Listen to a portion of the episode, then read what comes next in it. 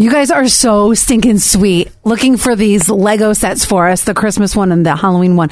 I'm going to post a picture of them because they're so darn adorable. Even 1631 says, Morning, beautiful people. I can check in the Broome area for you.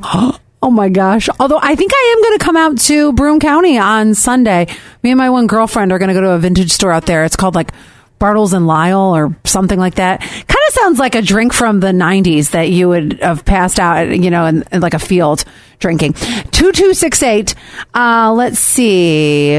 Going back to the cereal thing. Are you a one box cereal family or do you like variety? I say variety because once you get to the bottom, you can mix them together and have a whole bowl. So 2268 says with our baseball team, we have four different going.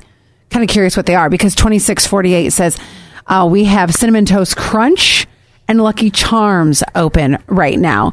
That would make a perfect pair. I mean, that's like a, a, a match made in heaven. Then we have 6059 says, if you don't find any, find any of those Lego sets, I can check Hornell for you. You guys are the best.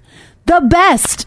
And then from 3186 back to the Legos again. 3186 says, my daughter bought them at Aldi and Penn Yan last Wednesday. Pfft, I wonder if they're there. And then uh, we have one more from 3386. There is a Star Trek cereal out there. They said that's for Scott.